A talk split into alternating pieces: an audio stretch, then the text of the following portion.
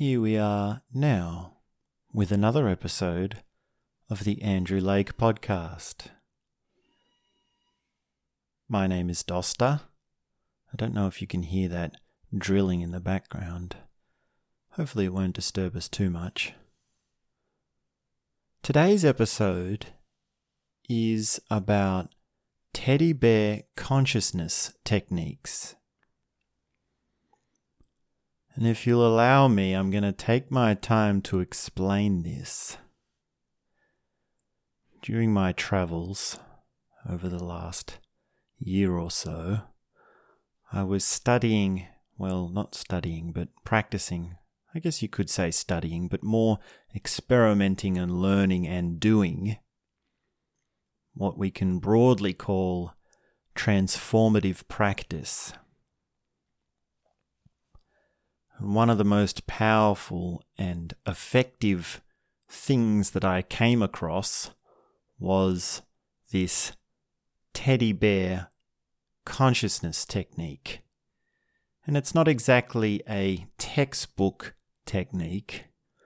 It's more of a an adoption of some techniques into well the way we package it here is as a technique but it's more in a gray area as you'll see as you'll hear as we discuss it so if we can back up a little bit and say well if we have this broad term called transformative practice we can break that into a few different things.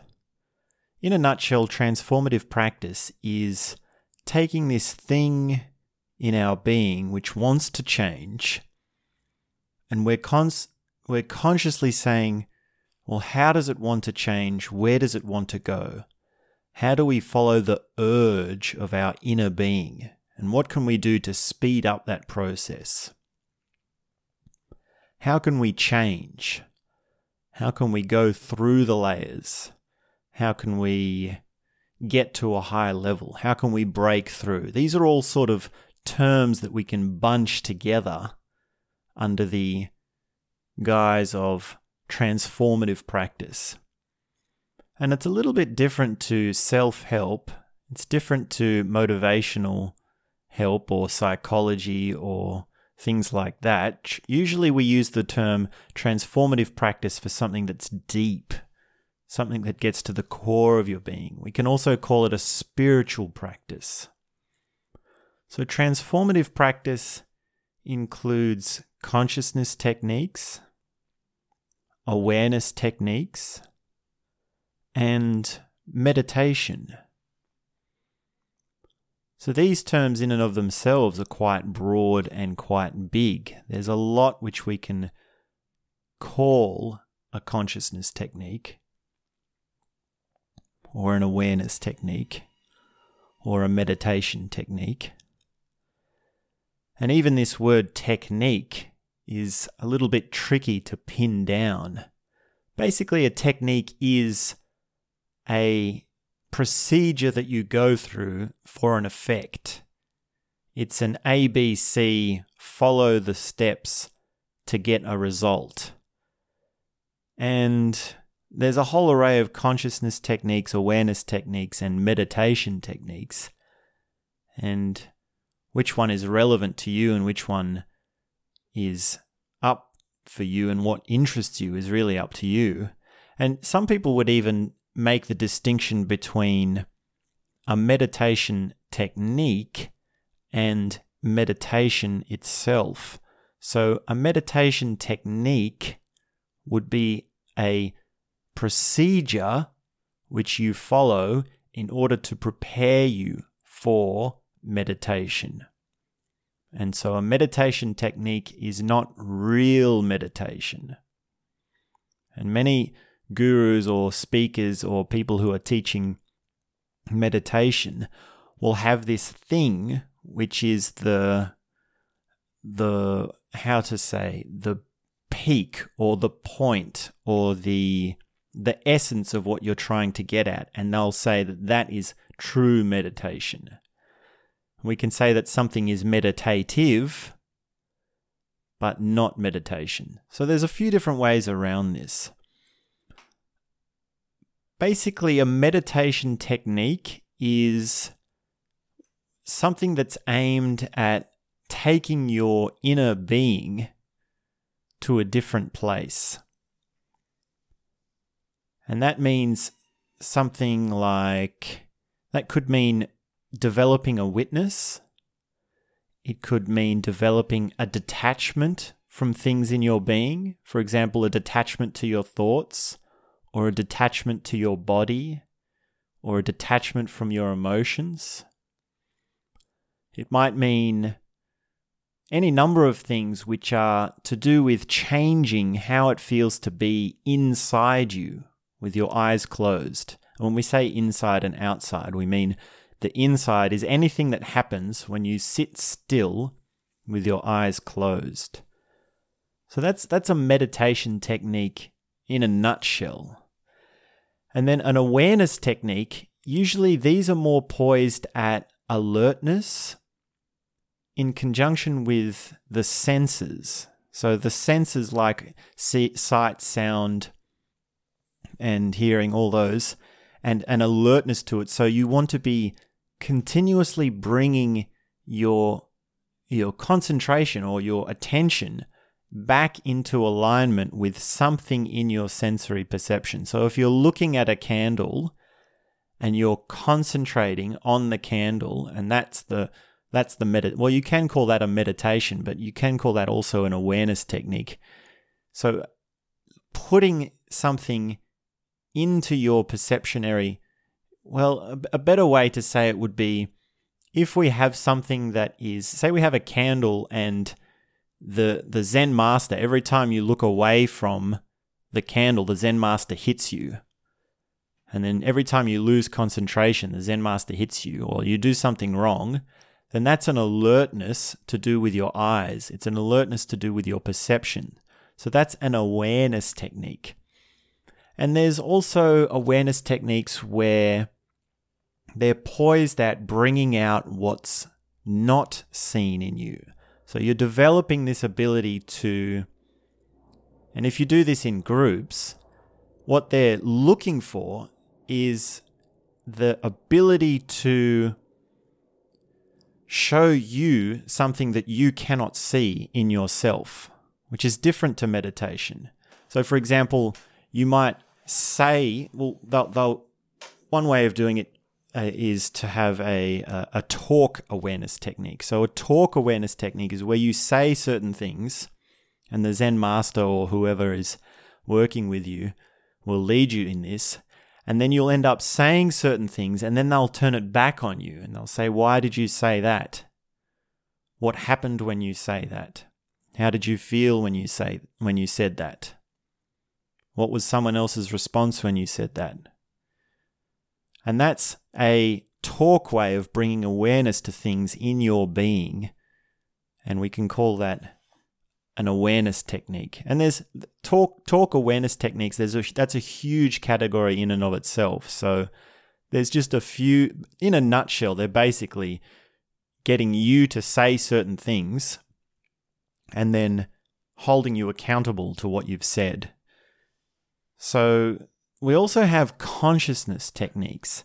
So these are not poised at concentration or emotion or mind or the witness or necessarily awareness or perception, but they're aimed at something that gets through the entire being. There's something that permeates through all of these things. Consciousness is everything. Have you heard that? Everything is consciousness? I'm sure you've heard that at least somewhere in your travels around internet land. So, a technique, which is a consciousness technique, is something that is usually very simple. It's a very pinpointed, singular part of, of your experience of reality, and yet it goes through everything. So, for example, we have this one, which we're talking about today, which is the teddy bear consciousness technique. And the instructions are simple. It's very simple. It goes like this Make friends with a teddy bear. And that simple thing, just that, can permeate into your entire phenomenological experience. Your entire consciousness can shift. And how that happens and how and what it's like is what we're talking about today.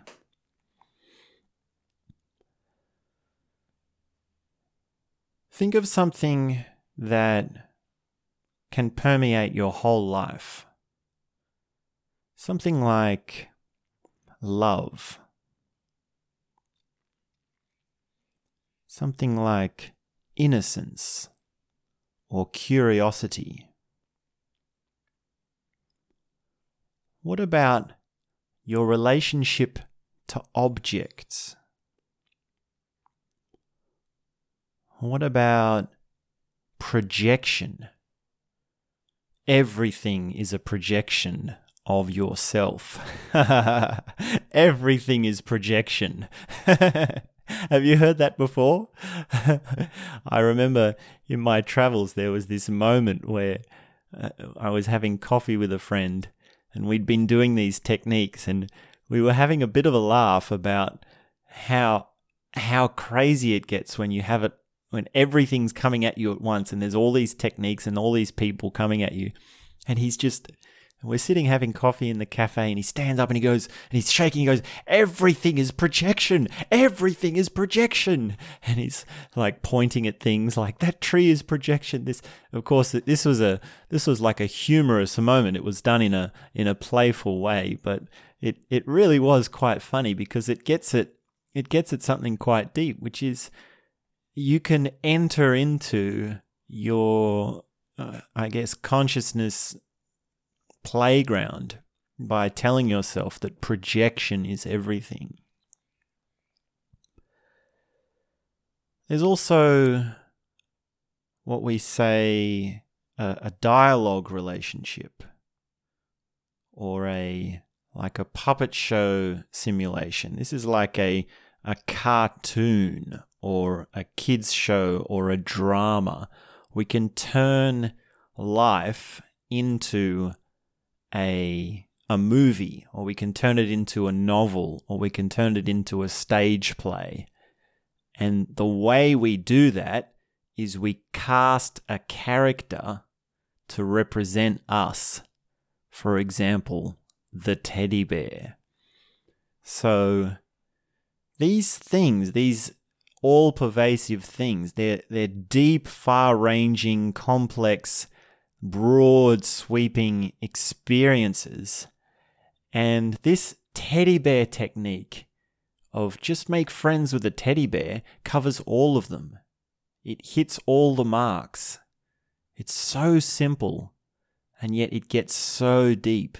And that's a that's a key characteristic of a consciousness technique or an awareness technique, and even of a meditation technique or of meditation. It's on the surface, very simple. Usually, the instructions for any of these, these techniques, they're very simple instructions. It only takes a few minutes to say what it is. And then it's up to you. It's up to you to explore the boundaries. It's up to you to say, well, is this allowed? Or is this allowed? And if you have a meditation teacher, it's like well, can I try this? Does that include this? But what does that mean of this? And the medit and the Zen master will just hit you on the head and say, Shut up and do your work. well, I hope your Zen master is a bit nicer than that. But this thing of the simplicity and depth comes up again and again in all of these techniques. So, how deep does the teddy bear technique go? Well, Let's talk about it. Let me share with you some of my experiences and let me tell you a little bit about what's what's possible. And I'm going to say this knowing that it's not the end of all that's what's possible. So, if you think about something like love, we ask you, how open are you to love? How much love is there in your life? How deep is your love? Do you really know how to love? Have you ever learnt how to love? When you were a child, did you love your teddy bear? Can you remember what it's like to love that teddy bear as a child? I hope you had a teddy bear as a child. Most children do. You missed out if you didn't. Otherwise, you might be someone who had a doll. Dolls are more for girls. Or a blankie. That would be like a small blanket. I don't know. I haven't done the polling for did you sleep with a teddy bear when you were a child? I don't know what the stats are. Maybe the statistician, if that is a word, can tell me. Send me an email. Tell me what the stats are. By country and age. Thank you.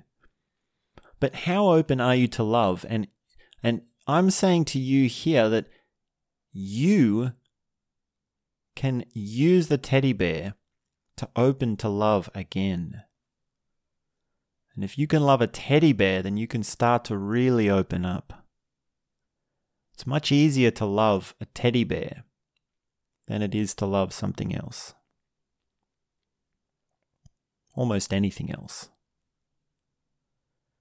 And in a way, it's quite hard to love. In, an, in in one way, it's easy. In another way, it's quite hard to love a teddy bear because it's not animate. You might say, "Well, I love my intimate partner, or I love my kids, or I love my pet dog."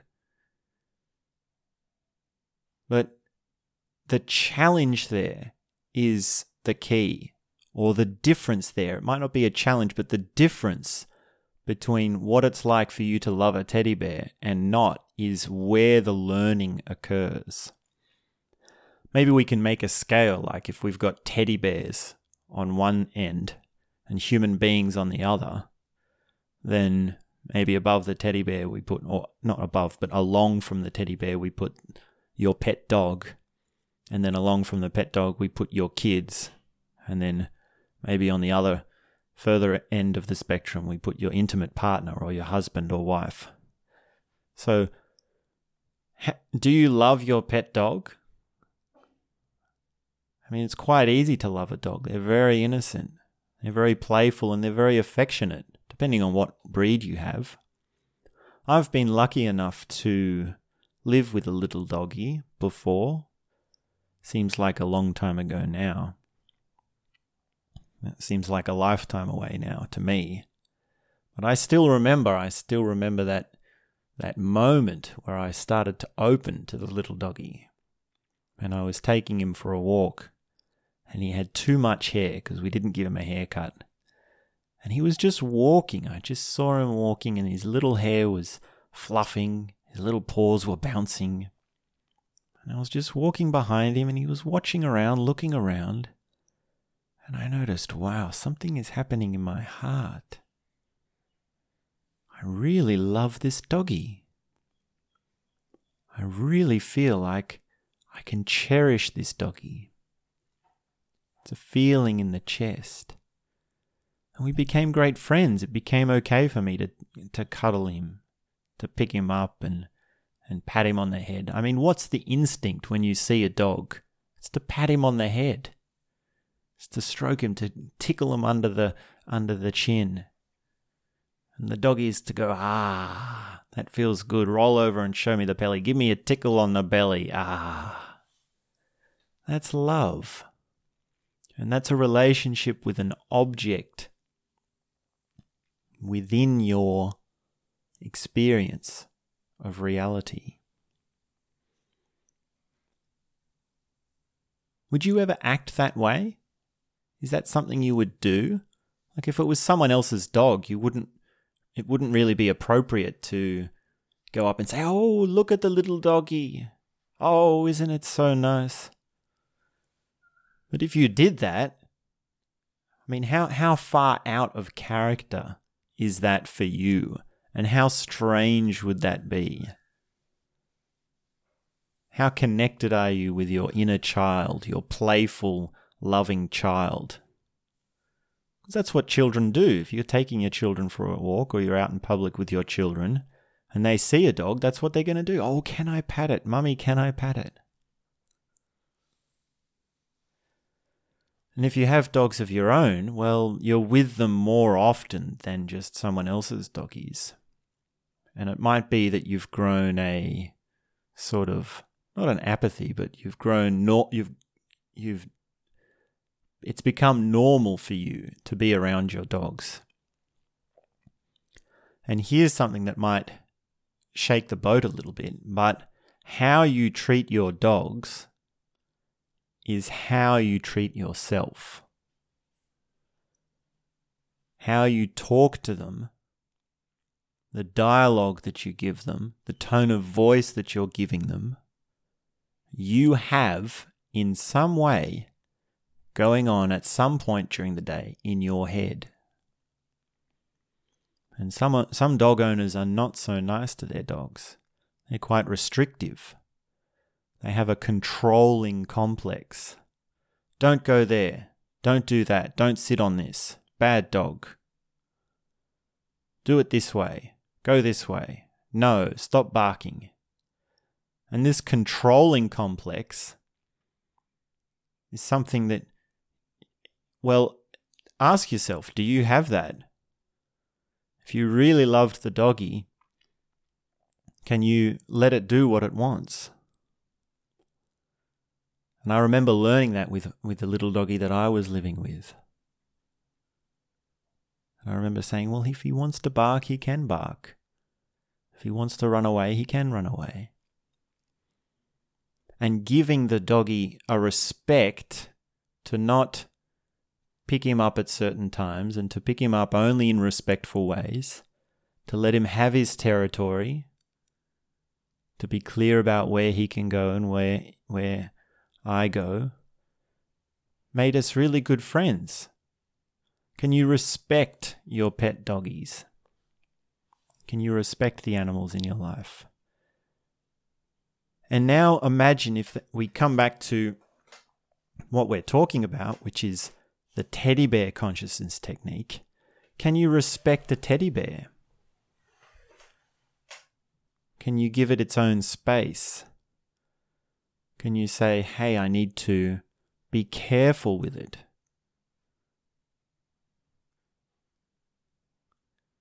Can I give it time to be alone? Can I make sure he's tucked in?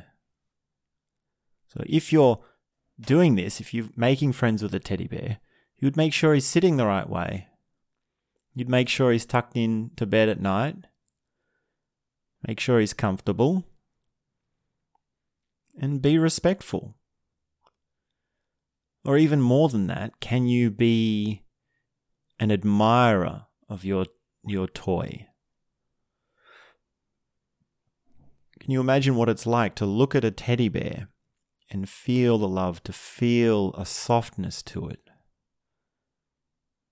You can say that thank, thank you to this object for being my companion. Thank you for comforting me.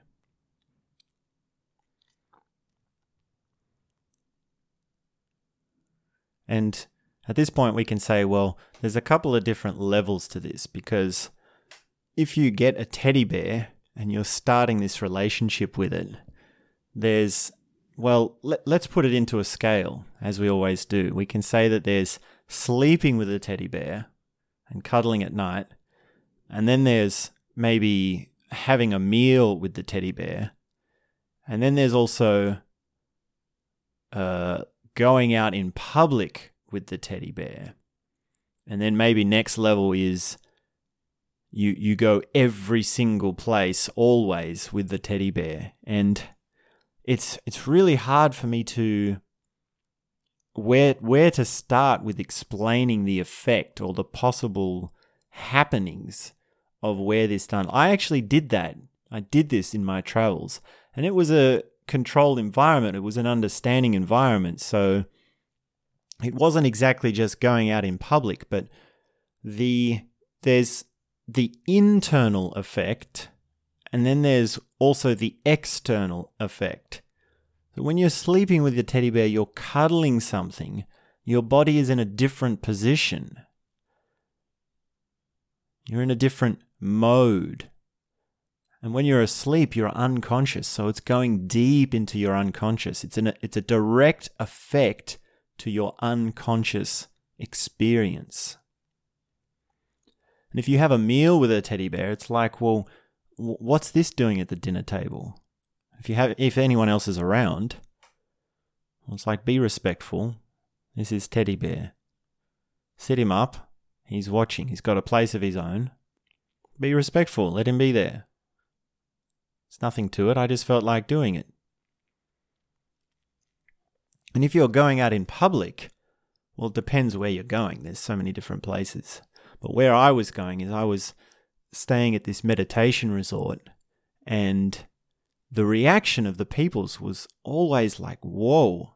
Or the, the first time it was like, whoa, what is this? Does he does he have a name? Where did he come from? Who is he who is he?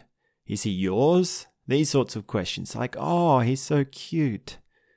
And this sort of initial reaction of bringing someone into the social sphere, bringing something into the the everyday life, you, you see how the story around them is created, and you can see that that's exactly what happens to a person.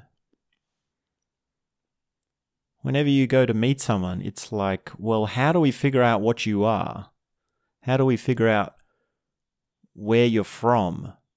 How do we deal with you? How do I conceptually, how do I fit you into my perspective? And with a teddy bear, in the case of a teddy bear, there's a lot of smiles. And that's that's this is all sort of the external, the internal the internal experience for me was really like whoa i i want to show my innocence. I want to play with my playfulness. I want to express my playfulness. And i want to be with this friend this this toy. And there was a, so, at times a real tension like what are they going to think of me? What will they think of me? Will they judge me you know, a grown man walking around with a teddy bear. How how strange would that be for you?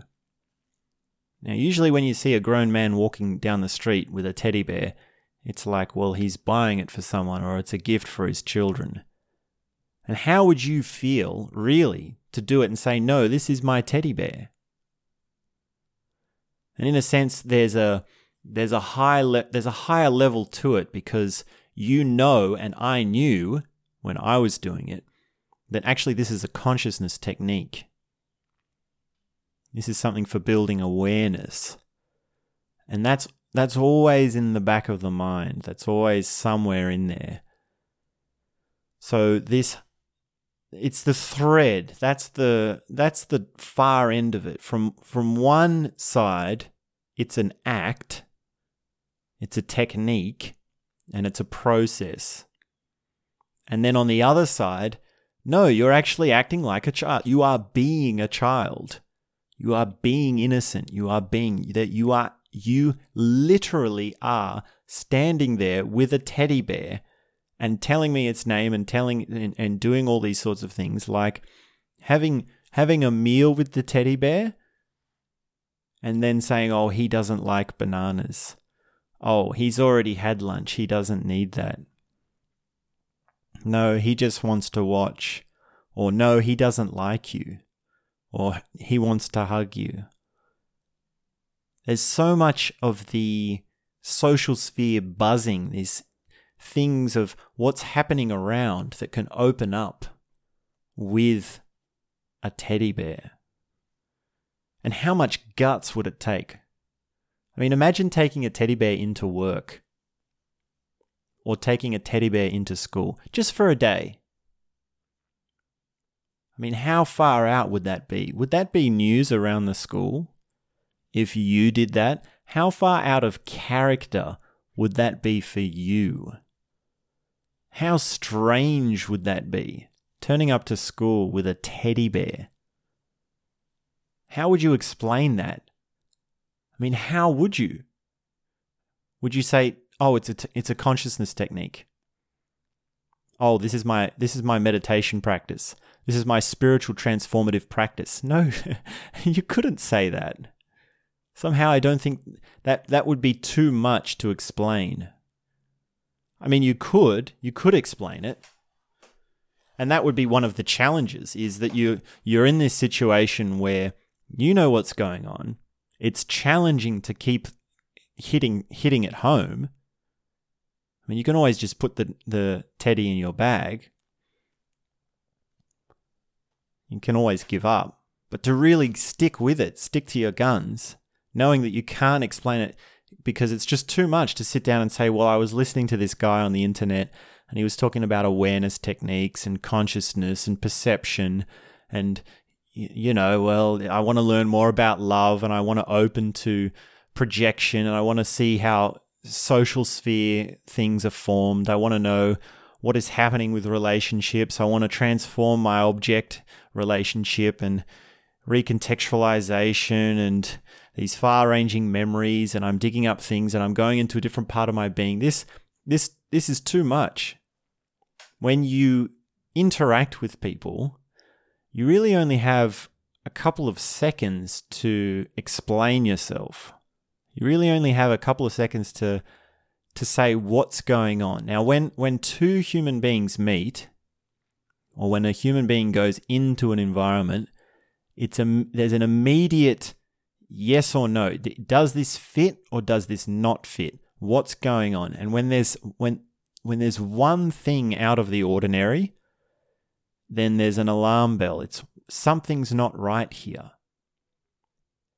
And this is exactly the strength of the teddy bear consciousness technique because it's taking an object and and reaching it into a completely different context. And it's a deep reach because this is from your childhood. It's primal. It goes way back. One thing that comes to mind is the man who ate a plane. Have you heard of this? There's some logic to that. There's a. Uh, I can see how you say, well, what is food? What do we eat? And what's the most extreme thing I can do? Well, I'm going to eat a plane. I don't know. I don't know how he went with it. I think maybe he died or he got sick, or maybe he succeeded. I don't know. Someone can look that up for me and then find out for themselves and then not tell me what happened. But that's all right. That's that's a bit of a tangent. But this the, the point there is the objects in our life there's something to be said or something deep to be learned about really reaching them out and changing them around. It's testing the boundaries. So if you go to school with a teddy bear, You'd be testing the boundaries. If you go to work with a teddy bear, you might lose your job. It depends what job you have. And you could make up a cover story. You could say, "Oh, it was it's my daughter's or it's my child's. It's my son, my daughter." But that's really just a cover story. And even if you have children, it's like, well, don't make a cover story there either. Like, Daddy, why have you got a teddy bear? You can say, well, you have a teddy bear, so I have a teddy bear. Somehow I think the children would be more accepting of that than your boss. but even there, it's like, Daddy, adults don't have teddy bears in a way that your children are your teddy bear. They fulfill that need. And there's a point in family life where the children sleep in the same bed as the parents. There's a point where that's appropriate. And this idea of holding a teddy bear, like imagine holding, or even try it for yourself, hold the teddy bear as if you hold a newborn baby. And there is a deep instinct there. And that's really what people say. That's what you do when you go to visit a newborn baby. Do you want to hold the baby? I had a nephew born a few months ago. And it was quite amazing. I saw him when he was only three days old, I think, two days, three days. And to pick up that thing, guess you can call it a thing, it's really a miniature human being. Something quite powerful in that, and you see that there is a huge potentiality right in your arms. There is so much ahead for this child. There is so much that is coming. So many things this child could be. How much will they discover? How much will they find? And it's really impossible to have that sense. When you're holding a baby, to, to feel that and to experience the potentiality is it takes a sensitivity and it takes a time. Usually it's just like, well, I hope I don't bump his head. Well, he wow, he looks cute and his eyes are closed. Oh, he just burped at me. Isn't that cute? It doesn't get that deep unless you really feel it. But for the father and for the mother of that child, that first child in particular, then it's a very surreal experience. Because they know that it's their responsibility. That weight of responsibility is an experience that, that reaches into and and really having kids can be a consciousness technique. Having kids can open up every part of your being. Not many families know this, not many parents know this.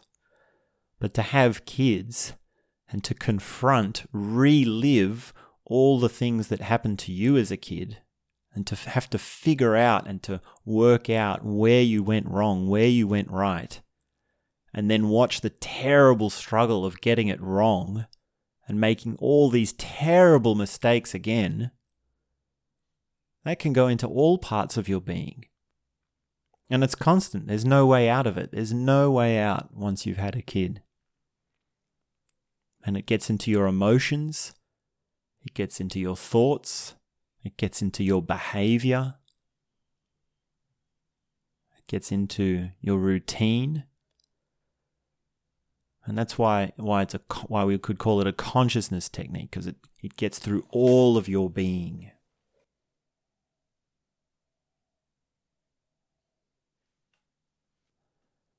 There's another thing that comes to mind, which is voodoo. Do you remember what voodoo is? Allow me to remind you. A voodoo doll is where you say that the person is the same as the doll. So, what you do to the doll happens to that person. I don't know what culture it's from, but basically, you use it to curse someone because you do the spell, you do the magic spell, which connects the object to that person, and then you stick needles into it. And that's your way of cursing someone without them knowing. And of course, voodoo doesn't work like that. In, in a sense, voodoo does work, but not in that way, not in that shamanistic ancient mythic or old, outdated primitive cultural idea. What's happening there really is you're playing with the connection that someone has with an object. Now, can you see what's happening when someone gets their fancy BMW car scratched up? Can you see what's happening when someone scratches the car? How angry do they get? And you can you see what happens when a child has their teddy bear taken away from them? You see the you see the connection there between the adult's overpriced BMW car getting scratched and the child's teddy bear having something happen to it? I hope you wouldn't ever actually take a child's teddy bear. That's not the advice here. But there's a connection there which is attachment. And it might be that you're using a teddy bear to open up to love and to open up to innocent feelings. But one of the things you're going to have to deal with is attachment.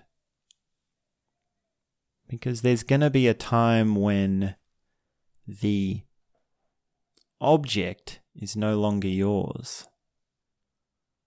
And you deal with the parting of an object. Now, in childhood, there is what we call separation trauma. This is when mummy goes to work, or daddy goes to work, or the child gets dropped off at daycare and abandoned.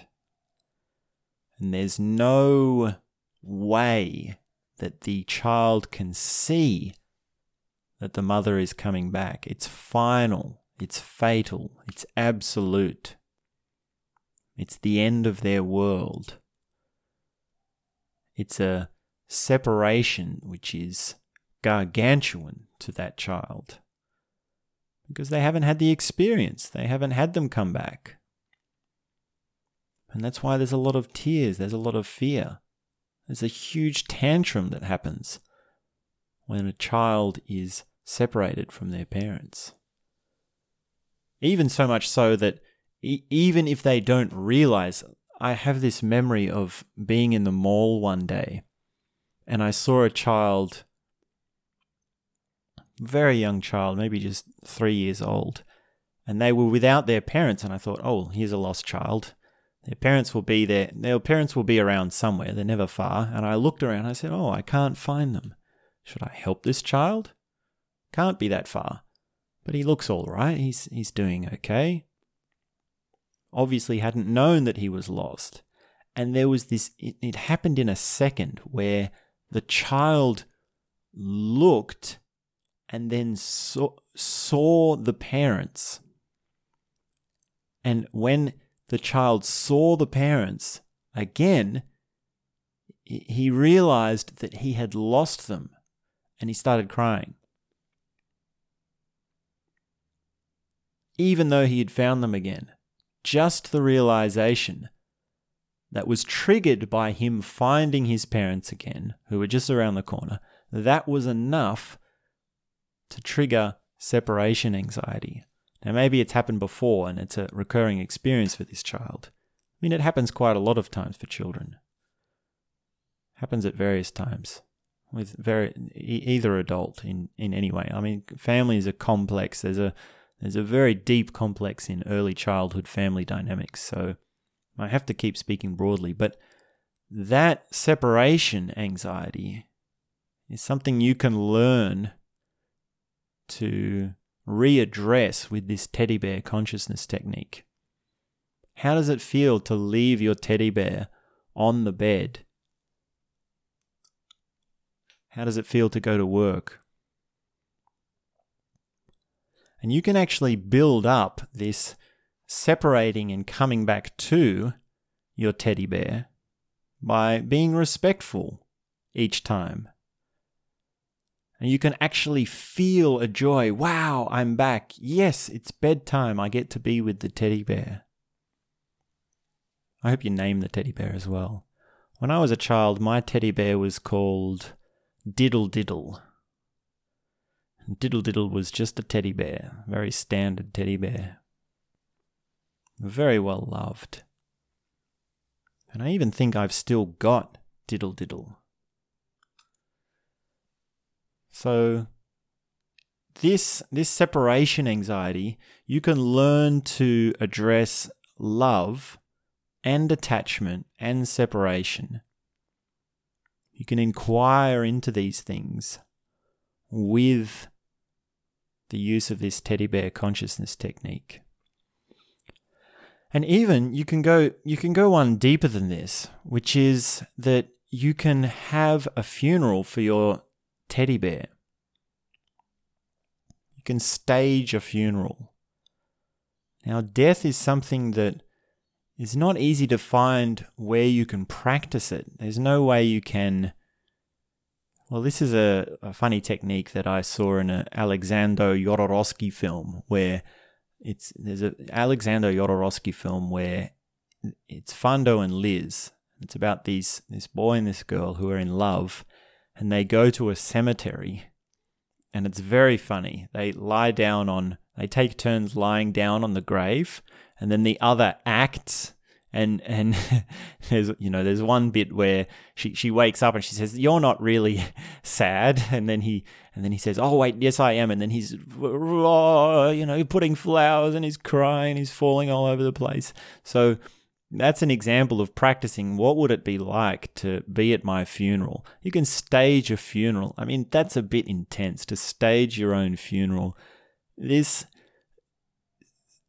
confronting death is what we can call a category. It's also a broad category of consciousness techniques.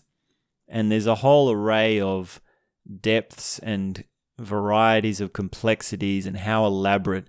And I've even heard of some really elaborate death simulations where people really do have their own funerals and they go through the process of what would you say to your loved ones? What would you say to your family? What would you say about your life? You get to hear your own eulogy. They walk you through it. So I, I haven't done too much of this work, but with the teddy bear, what you can do is you can notice. Well, there, there's two things I want to address, which is there's a point with this where you'll get tired of being with the teddy bear. You'll lose interest. And that's a key point because there is a point in your childhood where you don't have a teddy bear. Do you remember that moment? Do you remember when that was? It was a moment maybe you got a little bit embarrassed to be having a teddy bear and you wouldn't want to tell your school friends. Oh, Dosta still sleeps with a teddy bear. Oh, no, no, no, I don't. No, I don't. Don't tell anyone I sleep with a teddy bear. These, this moment of the embarrassment, but also just losing interest, just saying, you know what? Now, for me, when I was using a teddy bear and and staying at this meditation resort overseas and studying all these things, this was a really big moment because I'd not lost interest, but I'd found a I found a new connection with my aggression and my masculinity. And going from the soft, loving child cuddling a teddy bear to being a staunch man, like a strong, masculine, just like muscles, deep aggression, like fire. Doing that, that transition, that moment was making different parts of my being really clear to me. So go into this consciously and say, when is the point where I grow tired of being with this teddy bear and relating this teddy bear in this way? Now, growing tight like, like the shift I had, that's probably that's different to losing in interest because it's becoming normal. This can be there's a correlation here between this and how you feel about your intimate partner because when you're first in your relationship, there's this magic, it's the romance, it's the honeymoon period.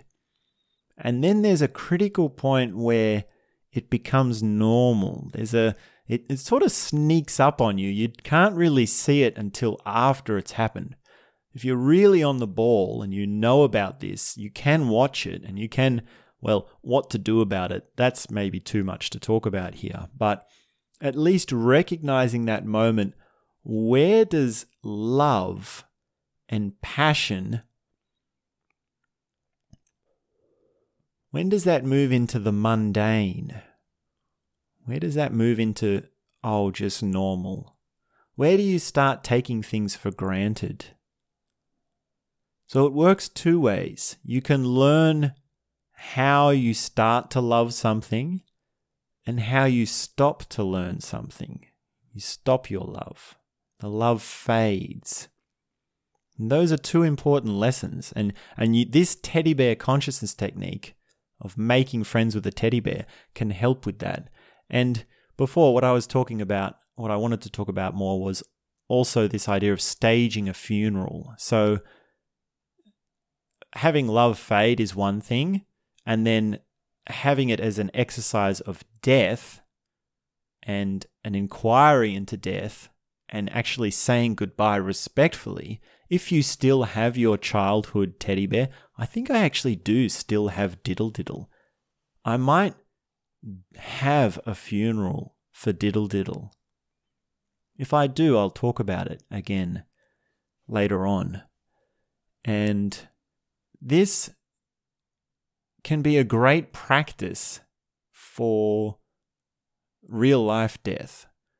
And how can you do it respectfully? What would you say about Diddle Diddle or your teddy bear? I imagine making a raft, going to a river and having a burning. I imagine saying thank you. I imagine saying that I have to move on. And I imagine saying, Well, you've been sitting in the cupboard for a very long time. I imagine saying, Rest in peace. May your soul move on.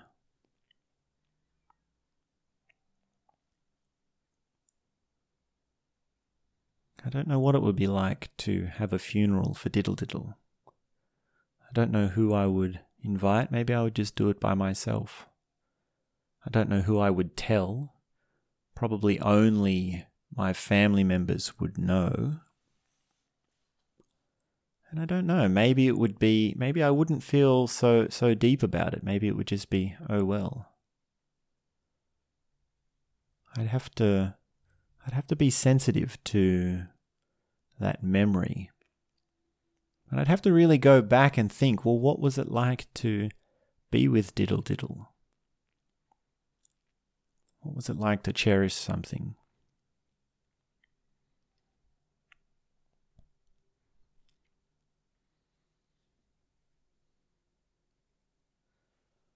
So, at this point in the conversation, we can sort of open it up to other objects like love, innocence, curiosity, your object relationship, projection, and these sorts of things, it doesn't have to just be with a teddy bear. Like a curiosity, if you see what a, a baby, so a child is, if we say a child is like three to seven years old, or three to eight years old, then a baby is before that. It's really powerful to look and watch what it's like for a ch- uh, sorry, what it's like for a baby to relate to objects. And oftentimes they're just picking them up and putting them in their mouth and sort of look starry eyed, bombling around, sometimes hitting themselves in the head with their arms because they don't know what their arms are. And there's a point where there's a curiosity, that that value of curiosity is something you can re get get in touch with, reconnect with, and be on the lookout for things. How this works as an adult, how you translate this into an adult life, is you look at something and you really say, How does that work? What is that for? Why is that there? And there are things that come along in your day to day life where you can become curious and really be conscious of this like what what is going on and pick it up pick up the object look around and really be sort of over the top you can turn it into an act like whoa look up and down Up the other way, you smell it, shake it, put it against your ear. Does it make a sound? This act is is one way of getting a, a, a new relationship and reconnecting with the objects in your life. And the teddy bear, well, you could be curious as to how you feel about a teddy bear, and you can be on the lookout for certain things, but certain things that come up in your life which are not not usual. Well, it, it begs the question what is a usual object for you? What is a normal, mundane object? And can you become curious about it?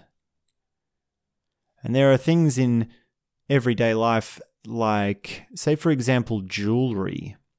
So, jewelry, in a way, has a similar correlation between how you relate to it and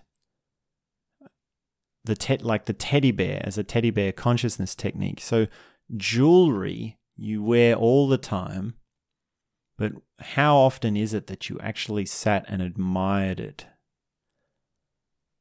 How often is it that you look at it and remember who gave it to you or where it came from?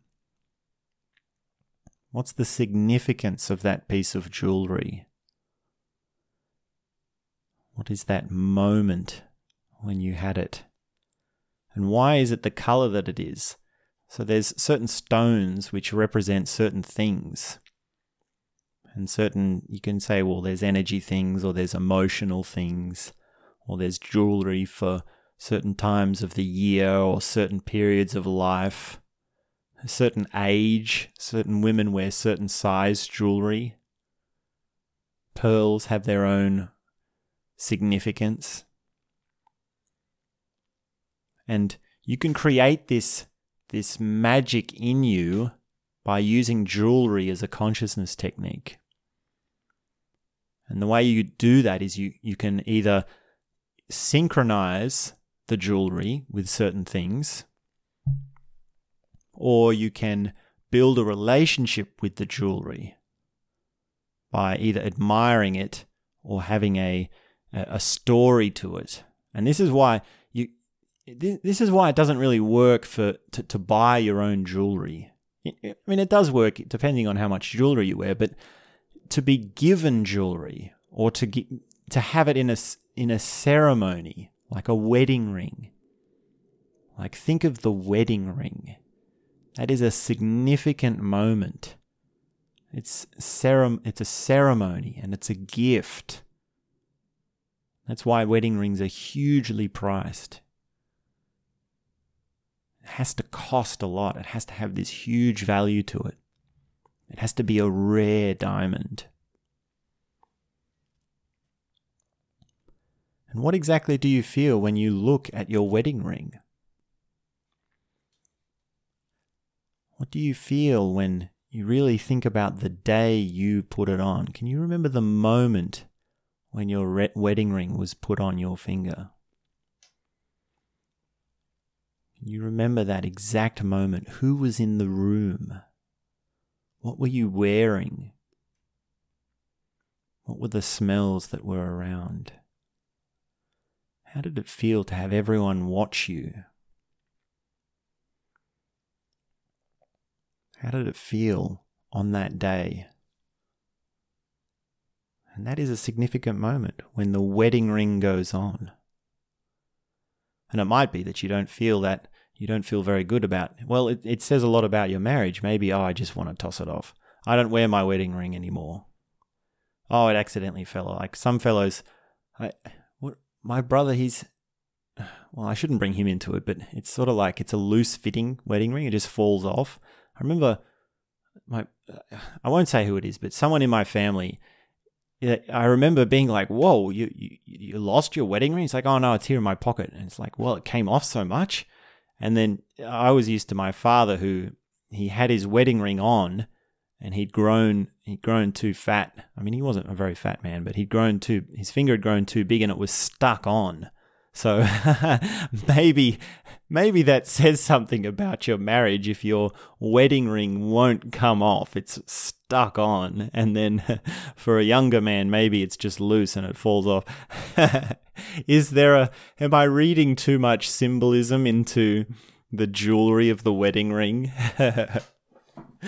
I don't know. But yeah, so Another thing that comes to mind is this it's sort of like jewelry, but it was in this movie Inception, and they had this token object where you make the object unique to you and you keep it only for you. And this movie Inception, it's all about well, it's all about the dream world, this interaction between the dream world and reality, and the dream within the dream, and what is real. So, in a sense, this movie Inception, very famous movie, massive movie, one of the one of the biggest. I think I don't know if it's the biggest, but it's just it, it's well well enough known that I know you you know what I'm talking about. At least look it up. Inception. It had um, it had Leonardo DiCaprio in it, and all these huge names, and it it address it addressed these issues of consciousness. It addressed this inquiry into the nature of reality. How do you know that you're not dreaming? How do you know that you're awake? How do you know if you're not in a dream within a dream? Just because you've woken up, what happens if you wake up in a dream? So, in this movie, the characters had this token object like a piece of jewelry. And they all had something different. Like one one man had a spinner top, one man had a dice, and one lady had the chess piece. I remember I forget what they call it. Was it the pendant or something? Or the token? I, I, they had a special word for it, but it doesn't matter. But the point is that it was a token object which was completely unique to them, which they only used for them. And that was their way of distinguishing between the real world and the dream world. And maybe you can have one of those for yourself. And you can see how possessive someone gets when it's something, it's an object that is unique to them when it's something that only you could have. It's customized. It's something that's yours. It's something that is unique. It doesn't come off a production line. It's something that only you know how it really is, and you recognize all of its details.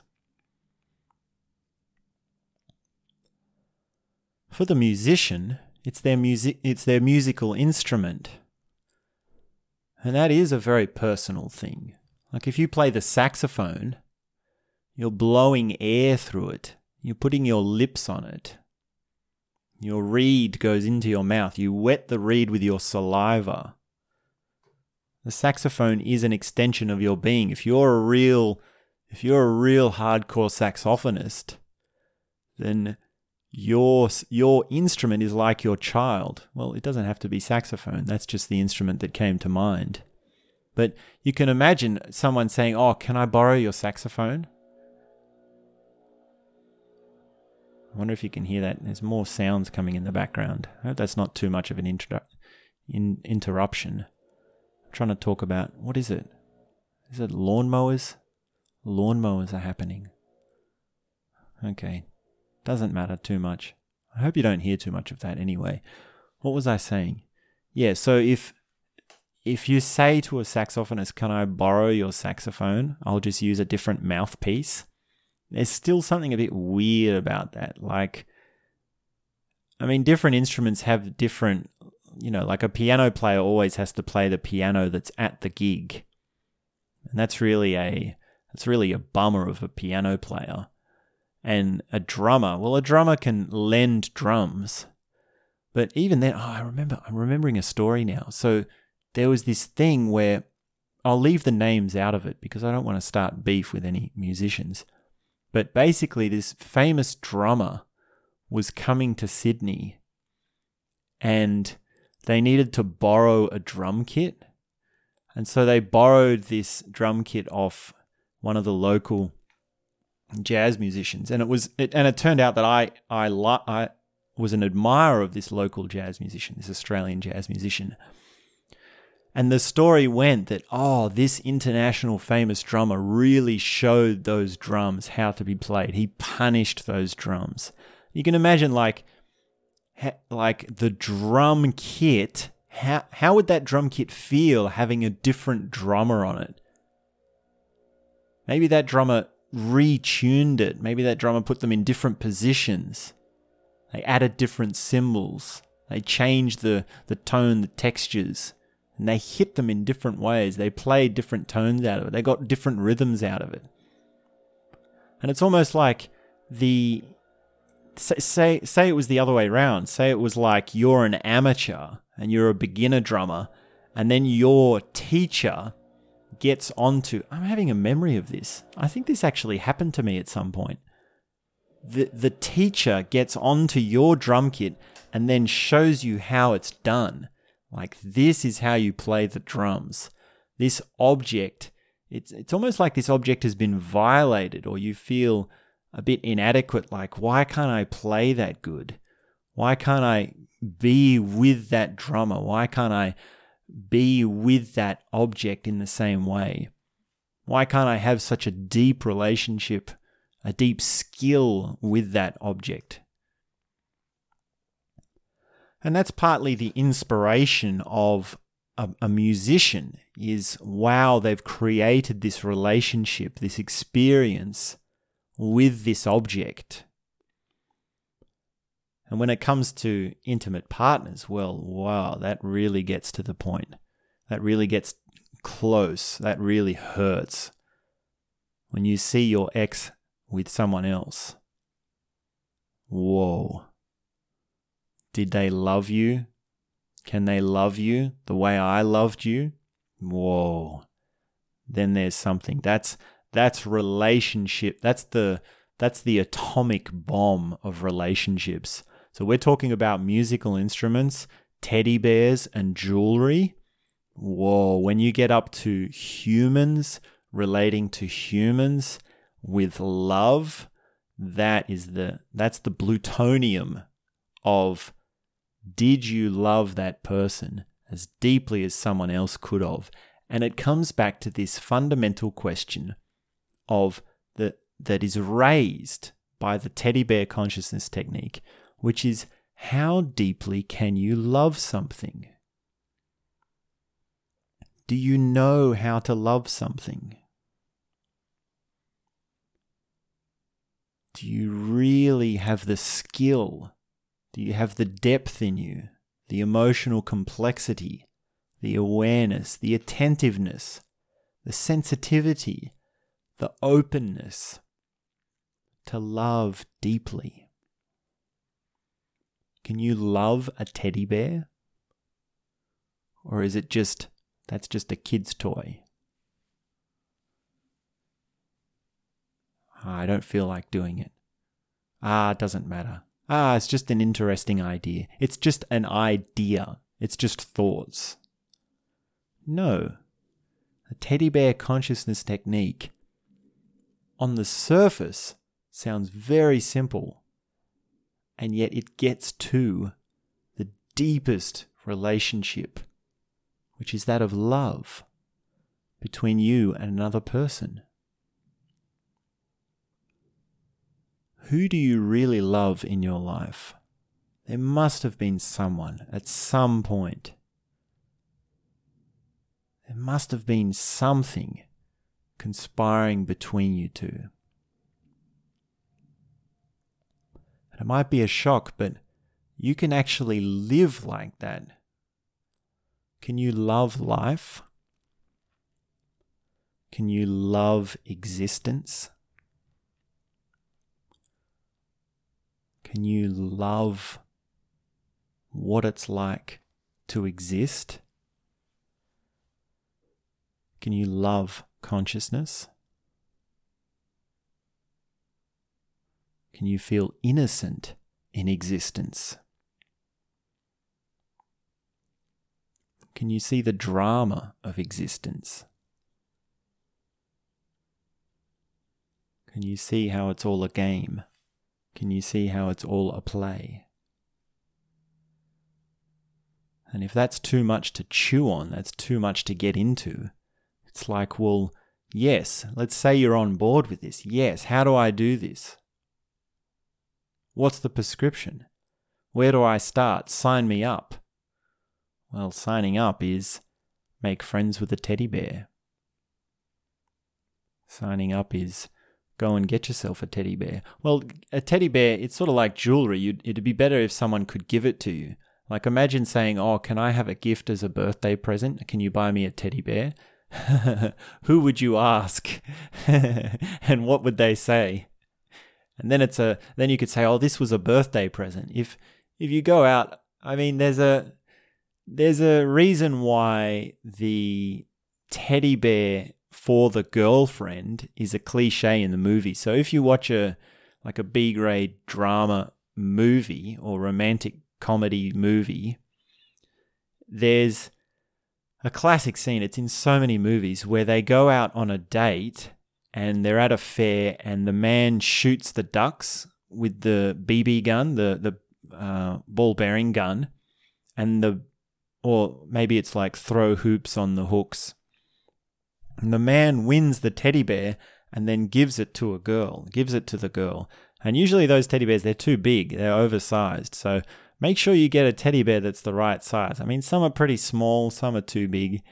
And I mean, like, yeah, so that there's a reason why that is a, a cliche staple in the romantic relationship because when you're with a new partner, you're going back to your childhood, you're going back to your innocence, and you've got the cuddles, you've got the intimacy, you've got the playfulness, You've got the security, the warmth, and there's a curiosity in this new object. If you want to know the wor- the way to a girl's heart, like you, I mean, there's three levels. You can buy her a box of chocolates. You can buy her a bunch of flowers, and you can buy her a teddy bear. Like chocolate, chocolate is one thing that gets at the taste, a flower is another. Like ro- like a, buying someone roses, that's pretty deep. That's already quite a seductive, sensitive thing. But if you really want to go deep, like super deep, then get them a teddy bear. I don't know if these. I don't know. I don't want to get into relationship advice. That's that might be too much. I mean, this is just an idea, so take it how you want it. But th- think of that gift as as the chocolate, the flowers, or the the teddy bear. And the other thing that comes to mind is like diamonds are a girl's best friend. Like if you give a jewel, if you give jewelry to a woman, that says something. Like what kind of jewelry? A necklace says something. A, a bracelet says something, and a ring says something. I don't know what. I guess it depends on the culture. I mean, here in Australia, basically a, a ring means "I love you." So, and it's okay, I guess it's okay to send something like a bracelet to a friend if you if you're just friends with the woman. I don't know, but different wherever your cultural background is, it'll be something different, but there's a reason why it says diamonds are a girl's best friend. And what's man's best friend? Well, dogs are a man's best friend. So the women have the diamonds, the men have the dogs, and everybody feels love within them, and they have their. Just don't put the men and the women together. well, maybe I'm saying too much about myself by going there. So, yeah, we peter off. We say we got pretty deep asking about what's it like to open to love and jewelry, a token object, a musical instrument, intimate relationships, innocence, recontextualization of bringing the teddy bear to work or bringing it to school, projection.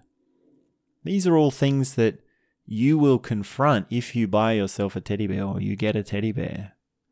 And I think that covers just about everything. It's don't don't underestimate how simple, how powerful it is. Like I've had my experiences and I've done this for myself. I've been through this process. The other thing to look out for though is that choose a timeline for it because it will wear off. The effect only happens a certain way because when you hold the teddy bear or you're relating to this teddy bear as an adult, you're actually enfolding your adult experiences from your childhood. So, say you, how do I explain this? You're diluting your experience of the teddy bear. Not not diluting it, but the you, you only get one chance at this. You only get one shot at using this as a technique. It's not like you can go to it any time. It's not an on and off thing. There's really only one hit that you get, which is the first time you do this. So at the moment, you're an adult and you haven't slept with a teddy bear in since you were a child. Let's just say that's the scenario. Now, when you first come to be with the teddy bear, then you're going to have this huge pull experientially back to what it was like to be a child. Now, as the days go on, the days and weeks, however long you do this, that effect will wear off because you'll have the experience of being an adult with a teddy bear enfolding into your future. And that, well, that gives you an insight into how time works in one conceptual way. That's like a linear time. I don't want to get into too many of the different concepts of time at the moment. That's a conversation for another day. But basically speaking, when we're talking about experientialism in a linear time frame, you have one shot at the teddy bear consciousness technique. So really go into it and say, for just two weeks, just for two weeks, I'm going to sleep with a teddy bear and I'm going to at times have them at the dinner table or have them and, and maybe only you only need to go out in public for one day or to one takes take them to school for one day. I mean, oh, see even even me saying this to you, there's a resistance. Can you hear my resistance? Like there's something holding me back from I don't want to I don't want to tell you to do this. There's a like ooh like some sort of tension. Why why would you tell someone to do how could you do this? Even though I mean I've done this. I've done this myself. I've had these interactions and yeah, it's just oh, it's powerful. It's deep. It really gets deep. If you're a sensitive person and you can feel what's happening, it gets into so much. It gets into your it gets into your very being, like it's beyond emotion. And I could I could find like my walk changed. My hand gestures pl- changed. The words that I used changed. So watch out for this and allow this to be like there's a playfulness playfulness is really such a small word which implies so much. And there's such a deep world to explore through this. And the teddy bear is a very unique doorway. It's a very unique uh, object in your life. Like jewelry is one thing, a musical instrument is another, but your teddy bear, well, imagine imagine if you could do this with your original teddy bear. Like if you still had like some parents keep their teddy bears of their children's and then bring them out when they turn 21 or something. it's like, wow, remember them? Actually, I think someone did that in my family. I'm having a memory now. I'll have to ask, but I think my mother did that for my older sister. And at their and at her 21st birthday party, it was like, oh, what was his name? What was the name of my sister's little I can't remember. But that is a really powerful thing. Like that can make a birthday party. Whoa. You know? That's like, What a present. What a trip. Look at how far you've come.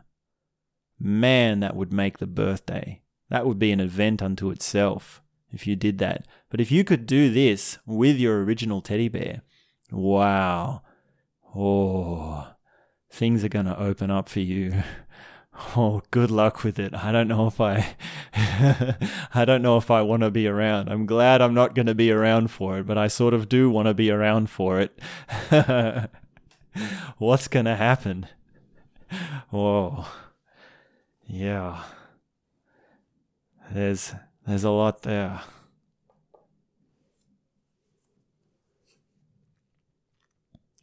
One thing we didn't cover, but I'll plant a flag for maybe next time, which is this thing of being in a couple. So if you're married or you've got a boyfriend, girlfriend, what you can do is you have a teddy bear each. Like maybe you're an adult, like if you're a woman, you're a little a girl in a woman's body, or you're an adult woman who still is in touch with her inner child, there's a chance you still sleep with teddy bears. There's nothing that's not that uncommon. But what you can do is if you're in a couple, you have a, a, a teddy each, and you can use that as couple relating. And you can project your dramas onto the teddy bear. So I remember at one point I was acting out. I had two two teddy bears and I said, This is you and this is me. And I said, said to my girlfriend, I think maybe I'm saying, I'm, I'm revealing too much now, but if you've listened this far, you can get some dirt on Dosta. Basically, I was saying, This is you, this is me. And I was saying, you know, you know, this sort of talk back and forth. And it was like the seeing how I was talking to my girlfriend or relating with my girlfriend, seeing it enacted in these toys turned it into this big joke. Whereas in reality, it had been this deep issue. It had been like this argument. It had been this tension between us. And once we could put it into the toys, we could step back.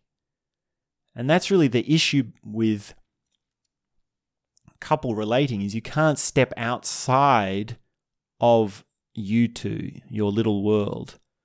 And that's what couple counseling is, is you you go to a counselor and then you say all your stupid stuff that you say, or the, the argumentative things that happen. And then when you realize, well, someone else is listening and they're thinking, what on earth is wrong with you? How can you say these things? You think, well, actually, yeah, it's not such an issue. I mean, couple relating that's a big i mean that's why i didn't want to bring too much of it up. That's a big field. That's a that's a deep that's a deep uh, rabbit hole to go down. So let's not go too far there. Let's just say that when you have this teddy bear consciousness technique there's a, a there's a avenue there to explore with your intimate partner. And also if you don't have an intimate partner you can use that as to, well, how would you relate to your intimate partner? Maybe if you're single, you need a teddy bear. Just like if you're single, maybe you need to get a dog. And you can tell the teddy bear your secrets. What does it feel like to talk to the teddy bear? What if you actually told the teddy bear something that no one else knows? So, these are just a few more ideas. And I hope that's given you enough to chew on. If you actually do this, if anyone does this, let me know. Please write in.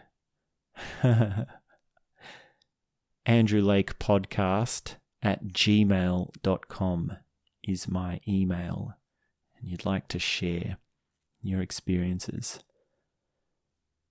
And as always, I'm going to do a little less talking towards the end and talk softly. And it's not working. I'm too silly. It doesn't work if you talk about what you're talking about. As always, what I'll do is I'll leave a little bit of silence and you can just listen to your inner world, just to meditate for a few minutes and just digest all that we've been talking about. So don't don't run off straight away to distract yourself. Just just digest what we've talked about. See what's come up for you, what's sticking, and that's all I have to say for now.